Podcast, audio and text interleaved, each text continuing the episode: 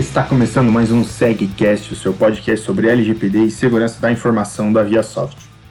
Pessoal, hoje vou falar com vocês sobre os vazamentos de dados mais recentes aí que ocorreram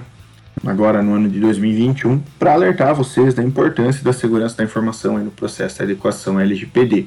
Eu sei que eu venho falando bastante sobre isso aí, praticamente quase todo episódio que eu falo de LGPD e do processo de adequação, eu falo sobre a importância da segurança da informação e hoje eu vim aqui para falar para vocês sobre os últimos ataques e lembrar vocês dessa importância, tá bom? Então, antes de tudo, pessoal, para ajudar vocês aí na questão de segurança, se alguém de vocês aí que está me ouvindo usa o Microsoft Exchange para servidor de e-mails e tudo mais, é, verifiquem se tem alguma atualização de segurança, algum patch aí para fazer alguma correção, porque tem uma falha nesse, nesse serviço da Microsoft que está gerando brechas aí para ataques. Então, mais de 30 mil empresas no mundo sofreram ataques já de, de phishing através do e-mail é, por causa dessa falha no Microsoft Exchange. Não tem relatos ainda de empresas no Brasil, mas a gente sabe que isso é uma questão de tempo, tá? Então, pelo que eu vi, já tem algumas atualizações aí de segurança da Microsoft para evitar esse tipo de ataque, dependendo aí da versão do sistema, tá bom? Então, pessoal, voltando ali à parte dos vazamentos. Então, o primeiro vazamento é das operadoras telefônicas, que o Procon de São Paulo pediu para que a Oi, a TIM, a Claro, né, essas operadoras mais conhecidas esclarecessem o vazamento de mais de 100 milhões de linhas telefônicas para falar se ocorreu mesmo, se não ocorreu, é, se foi com essas operadoras ou não foi com essas operadoras aí que ocorreu esse vazamento. E se ocorreu, é, falar o que foi feito aí para parar esse vazamento, como que vai ser corrigido isso é, e quais vão ser os, os próximos passos aí para evitar futuros vazamentos e também a, a conversa aí com os titulares que foram que sofreram um dano aí com o vazamento dos seus dados. E também foi pedido para uma empresa de segurança digital chamada P6 que ela explique como que ela soube desse vazamento, porque foi ela que confirmou esse vazamento de dados então, o Procon pediu para eles falarem como que eles souberam disso na Deep Web, como eles tiveram contato o hacker aí que vazou os dados e publicou isso na Deep Web, tá bom?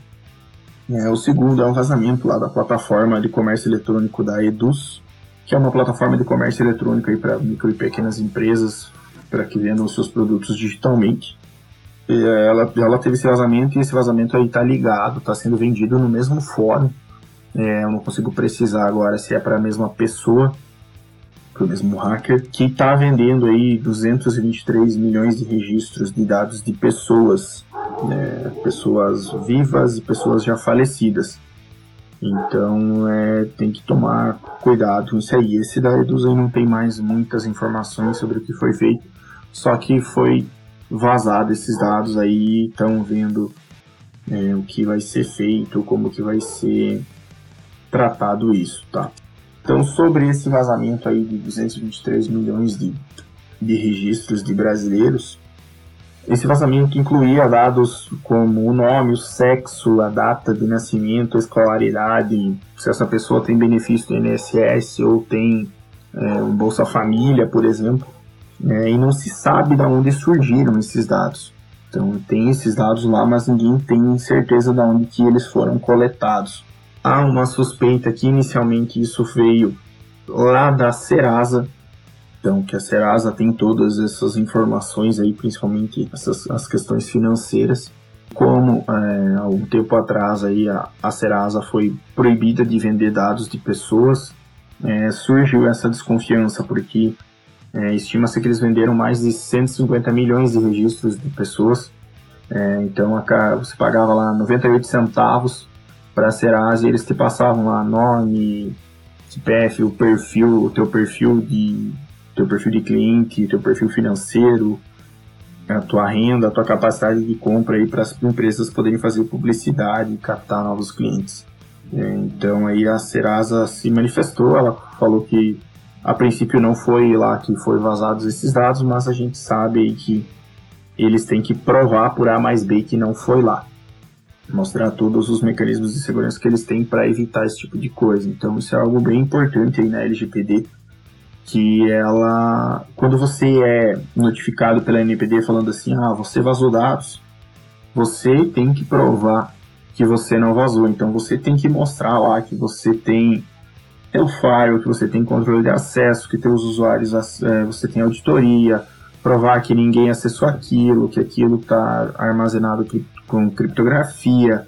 que tal pessoa tem acesso, que ninguém baixou, que ninguém leu, por exemplo é, que ninguém tinha como gerar essa lista e que foi vazada, que ninguém acessou o teu servidor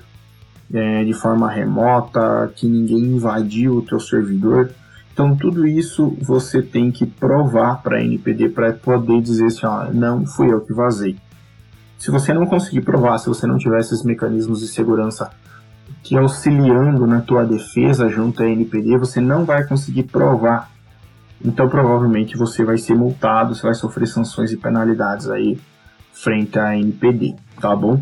Pessoal, por hoje era isso. Eu queria trazer aí essa, essa preocupação que eu tenho e que eu quero que todos vocês tenham com a segurança da informação dentro da organização de vocês, que vocês estejam preparados para a LGPD